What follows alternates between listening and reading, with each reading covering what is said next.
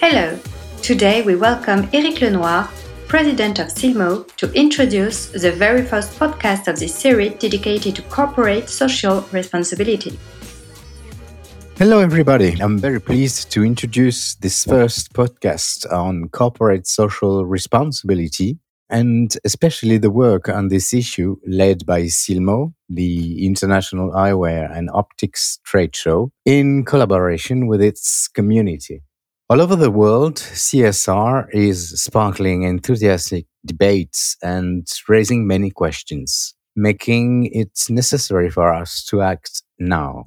Whether C S R protocols are mandated by law or adopted out conviction, whether they are experience, as yet another hindrance, or on the contrary, at a great opportunity for transformation, I believe that today all industries can no longer ignore this famous corporate social responsibility. In two thousand nineteen, as part of our mission to inspire and energize the optics and eyewear industry, we spearheaded a collective effort to reflect on these issues, the goal being to co-construct a solid and international C S R approach for the entire industry. While we await the publication of a report summarizing the feedback of uh, industry professionals worldwide, we are offering a series of podcasts to explore C S R. I'm pleased, though, to introduce this first episode with my guests, Geraldine Bouchot. She is Editorial Director of Trends and Forecasts at Carlin International, and uh, Stéphane Popescu, the founder of Cause three sixty-one. They will discuss consumer expectations, the search for meaning, resilience, and most importantly, the impact of the current pandemic on companies' C S R policies. Now, more than ever, I believe we need to be asking ourselves the right questions to grow our insights. As we all know, we are on the cusp of a future that will have to combine creativity and responsibility, innovation and intelligence, financial performance and doing good. But now let's hear from the experts.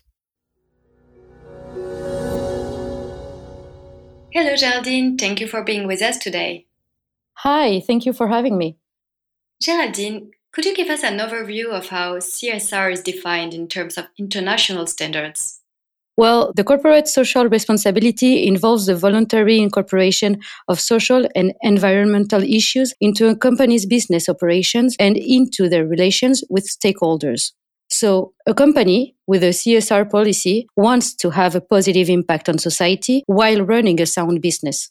I S O twenty-six thousand is an international standard that defines the scope of C S R based on seven core subjects. The first one is organizational governance, human rights, labor practices, environment, fair operating practices, consumer issues, and last, community involvement and development. So, in May twenty nineteen, France took the next step in formalizing how companies interact with society by passing the PACTE law.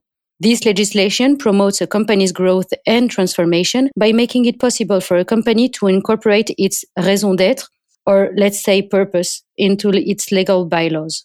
Here, a company's purpose refers to how it intends to play a role in society beyond its core economic activity and how it would be able to play this role in a legally binding way. For example, the S N C F purpose reads, to provide everyone with the freedom to travel easily while preserving the planet. And S N C F has really incorporated this purpose into its legal statutes. This change in the common role of companies is really a step up with a major development in society. Citizen consumers, or consommateurs as they are now called in French, are looking for more meaning and social purpose in the companies or brands they choose to buy from.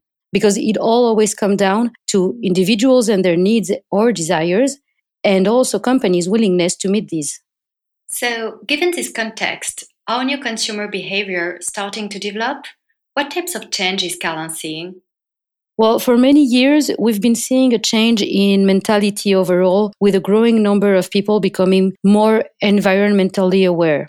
according to the Greenflex barometer published in uh, May twenty nineteen. So in other words, before covid nineteen, sixty percent of French people believe that we must urgently take action for the sake of the planet's future. This has been a gradual yet profound change that is mostly expressed through uh, new attitudes about consuming. For example, the consumption of organic food products is continually on the rise. More recently, we have seen bulk sales take off and eventually adopted big box French retailers such as Leclerc, Carrefour and Auchan. And this is a sign that this trend is no longer just a niche of consumers, but rather a widespread phenomenon. At the same time, we are seeing a change in attitudes about buying second-hand clothes, shifting from embarrassing to trending, with the appearance of apps such as Vinted. These provide shoppers with good deals, the opportunity to easily update their wardrobes, and peace of mind that they are being eco-friendly, but in a much younger, hip way than via eBay, for example. And today, all sectors are undergoing a transformation. More and more brands are trying to show off their social commitment, such as through a line of ecologically designed products, planting trees to counterbalance any negative impact, or even offering recycling, upcycling, or a repair service for their products. All these changes in products and services are not because brands or companies have become do-gooders overnight, but rather because the public is increasingly demanding more mindful ways to consume. So we are seeing more socially aware consumer behavior, but how does this so-called mindful consumption play out in concrete terms? According to a survey conducted by Wani and Opinion Way in September twenty nineteen among Europeans, which includes French citizens, of course, three main criteria define this concept of mindful consumption. The first one is wasteful consumption of food, which represents the most important concern for European consumer, voiced by sixty-eight percent of French respondents and sixty-six percent of Portuguese participants. The second one is planned obsolescence, is the second biggest issue. forty-six percent of French responses, fifty percent of Hungarians, forty-nine percent of Portuguese, and forty-one percent of Spaniards. And the last one, product manufacturing methods, is the third major concern for European consumers. More than thirty percent of respondents, including thirty-four percent in France. Overall, ninety percent of European consumers say they are aware of mindful consumption and feel they are acting in ways to reach this goal. Such results were unthinkable fifteen years ago. You can understand why brands and companies are doing some soul searching. If they don't change the pattern, they risk losing their consumers in the long term. As from now, the competition is set between quality and price. Before covid nineteen, we were already in a new phase of consumer behavior, which could be viewed as a weak signal of what is being called deconsumption. Deconsumption is a big step, and one can imagine that it brings about changes to people's lifestyles. Are you seeing this phenomenon happening in society?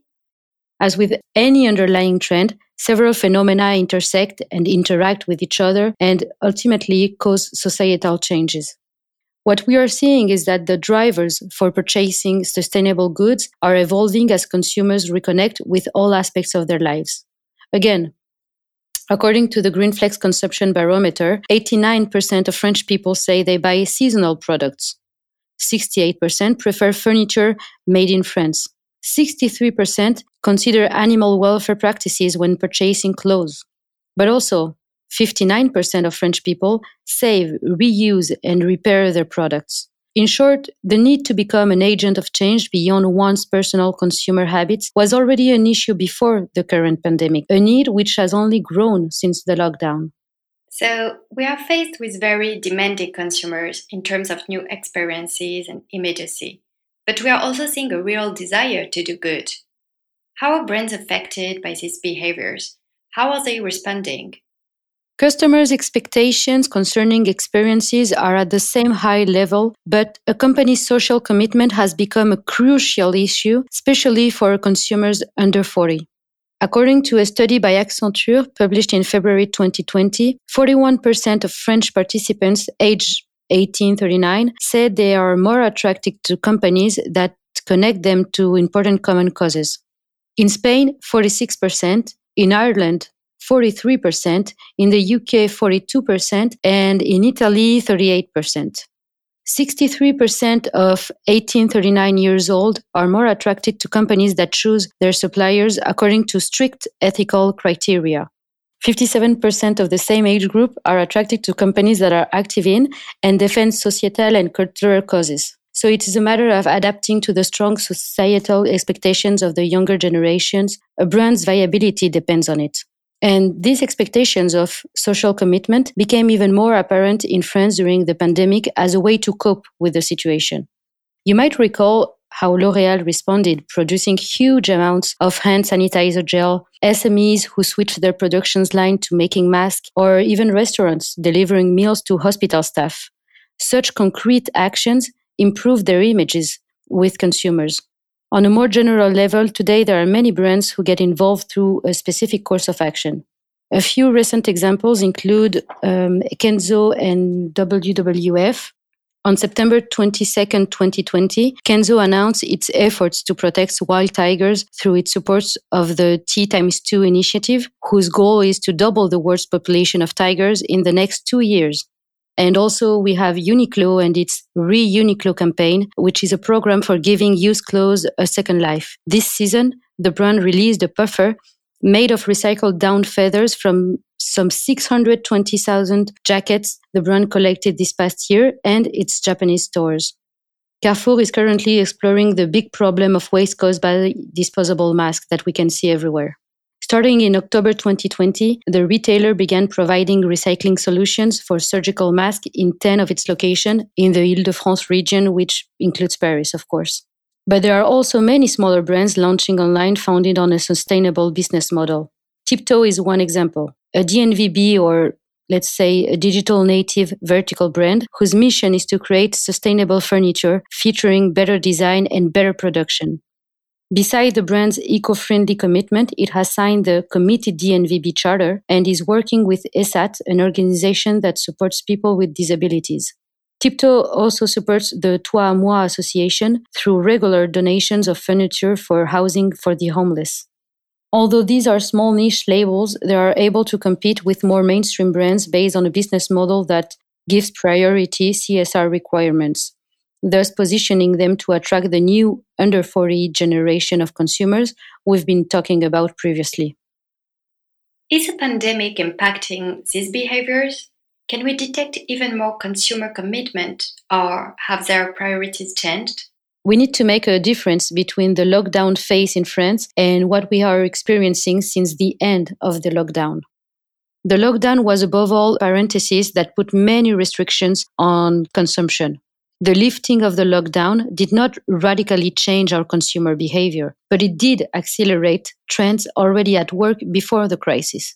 So people who were already questioning the meaning of how they consumed thought more about the issue, where others resumed to their previous ways of consuming.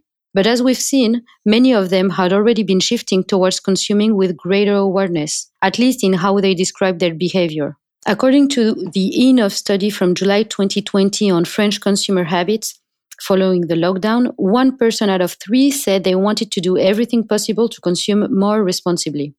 This desire for change was mostly the case for younger respondents, forty-three percent for the ages eighteen to thirty-four, and city dwellers, thirty-nine percent of residents of cities with more than two hundred thousand inhabitants, forty-five percent for the Paris metropolitan area.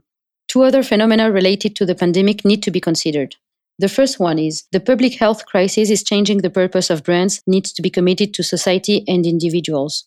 We have gone from consumers pressuring for more transparency, quality, and protecting the environment to a need to be more focused on health, proximity, and reassurance. Brands have to be not only flawless on their C S R standards, but also in how they reassure their consumers about covid nineteen. They have to become brands that protect their consumers, both for their own health and that of the planet. In fact, it is a commitment that becomes global and holistic. The second phenomena is the rise of e-commerce. No surprise, covid nineteen has accelerated online shopping. According to the Seligent study from July twenty twenty, thirty-six percent of survey participants have become skilled at shopping online on a weekly basis, compared to twenty-eight percent before the pandemic. I should somewhat qualify my remarks by reminding you that what people say they intend to do does not always lead to them making radical changes, even after the lockdown. Bad habits can persist among consumers. On this note, the E N O F study reveals that one in four French people gave in after the lockdown was lifted and went revenge shopping, even though thirty-eight percent of the French say they want to change everything. Thus, we can conclude that, just as before the lockdown, French people are still mostly ethical, pragmatic consumers, as we refer to them at Carlin. What this means also is that they are consumers who aspire to a better world, who are definitely changing their behaviors, but who in everyday life may still retain their old world consumer habits for comfort, pleasure, or even financial reasons. What is undeniable, however, is despite all that, these consumers expect brands to be increasingly blameless. That's the paradox of our time. Thank you very much, Geraldine. Thank you for sharing all this information with us. Thank you to you. In a future episode, we will see how brands are responding to these consumer demands, especially in the context of the pandemic. We will be talking with Stéphane Popescu, C E O of Cause three sixty-one, an agency that helps patient companies navigate the implementation of a C S R policy. See you very soon!